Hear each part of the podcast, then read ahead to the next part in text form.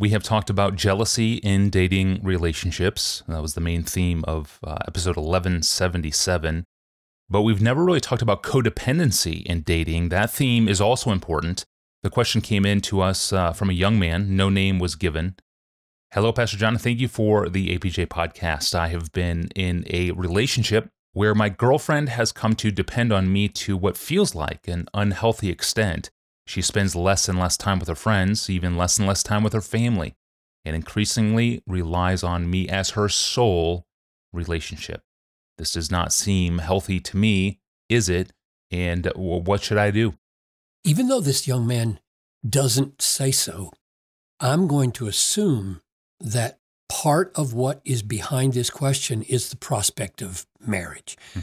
and the concern that this woman's excessive dependence on him might bode ill for what she would be like as a wife, as a partner for a lifetime. Marriage is not an experiment. it's, it's yeah. a lifelong covenant. Hmm. It is good that the traditional wedding vows contain the phrase, as long as we both shall live, or till death do us part. That kind of promise is biblically rooted. It's right. We should promise that at our wedding service. So, every man and woman who contemplates such a lifelong covenant should be looking for evidences of unshakable faith in Christ and deep roots of Christian character and strength. Of course, no one is an infallible judge of faith and character, no one but God, which is why a Christian man and a Christian woman should be earnest in prayer that God would protect them from marrying someone who would destroy the marriage or who would make the relationship a dishonor to Christ. So the young man who asked this question is putting his finger on the criteria that we should look for when dating someone who could become our spouse. He's putting his finger on what we might call this young woman's neediness. Now, I'm in no position to judge on the particular issue of this woman uh, that he's talking about. I, I, know so little about her, mm-hmm. and so many factors can shape a person's behavior. I would be foolish to pass any judgment on her. So let me just speak uh, generally about what he should be looking for, especially as it relates to spiritual or psychological neediness, or what, what he's referring to, I think, as codependency. Mm-hmm. I have five suggestions based on five passages of Scripture. And since it's a, a man who asked uh, about a woman uh, that he's dating, I'll state these suggestions in terms of the kind of woman that he should be looking for, even though in these five cases, I think the same things apply to what a woman should be looking for in a man. Number one, does she value Jesus and her relationship to Jesus as more precious than any other relationship she has. Philippians 3 7. Whatever gain I had, I counted as lost for the sake of Christ. Indeed, I count everything as loss because of the surpassing worth of knowing Christ Jesus, my Lord. This is the most important question. Can you detect that you are number two in her life, not number one? Can you discern that she would rejoice to be number two in your life, not number one? If the supremacy of Christ is not firmly in place, nothing else in the relationship will be properly in place. Hmm. Number two, has Christ become so hope giving and so stabilizing and so satisfying for her that you can see whether her strengths and her identity and her stability are undermined or not by low points and high points of her life. Philippians 4:11. Not that I'm speaking of being in need, for I have learned in whatever situation I am to be content. Has she learned this?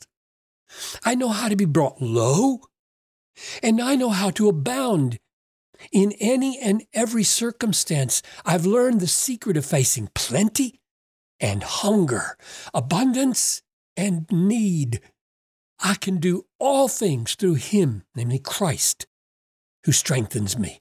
Do you see this kind of inner strength coming from her faith in Christ so that she is functioning and fruitful as a person in the best of times and the worst of times? Number three, it is not unchristian.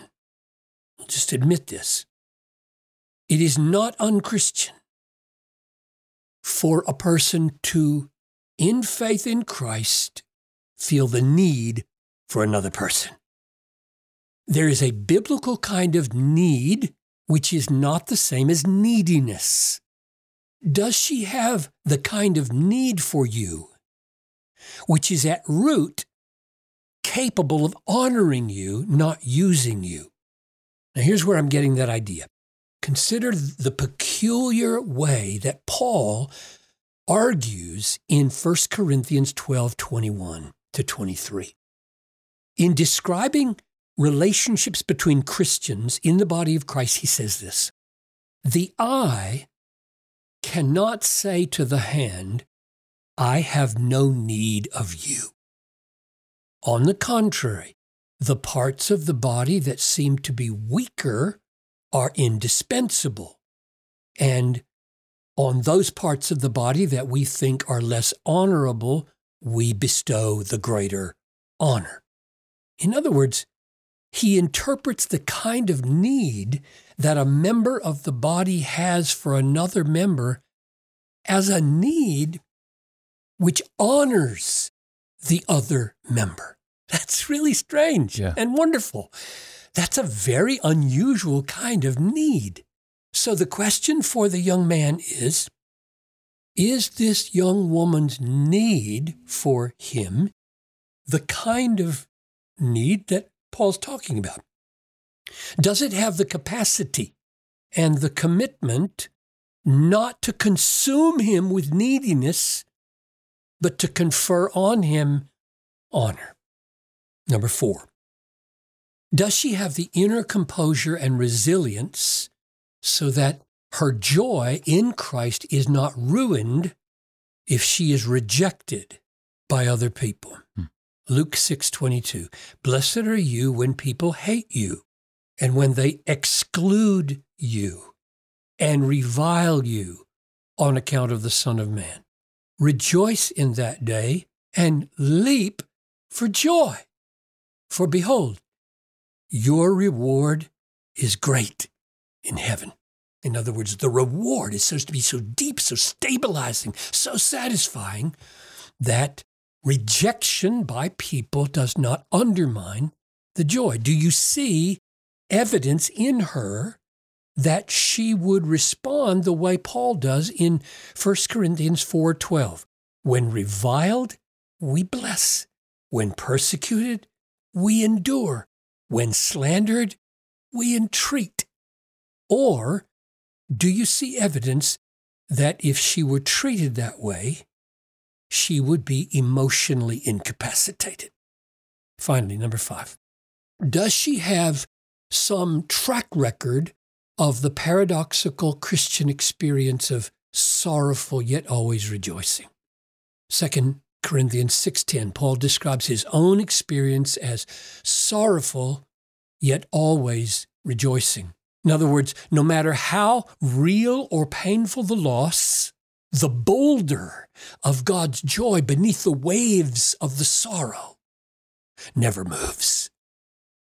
So, those five questions I would ask in trying to discern whether the emotional and relational dependence in a dating relationship is dysfunctional or unhealthy or codependent.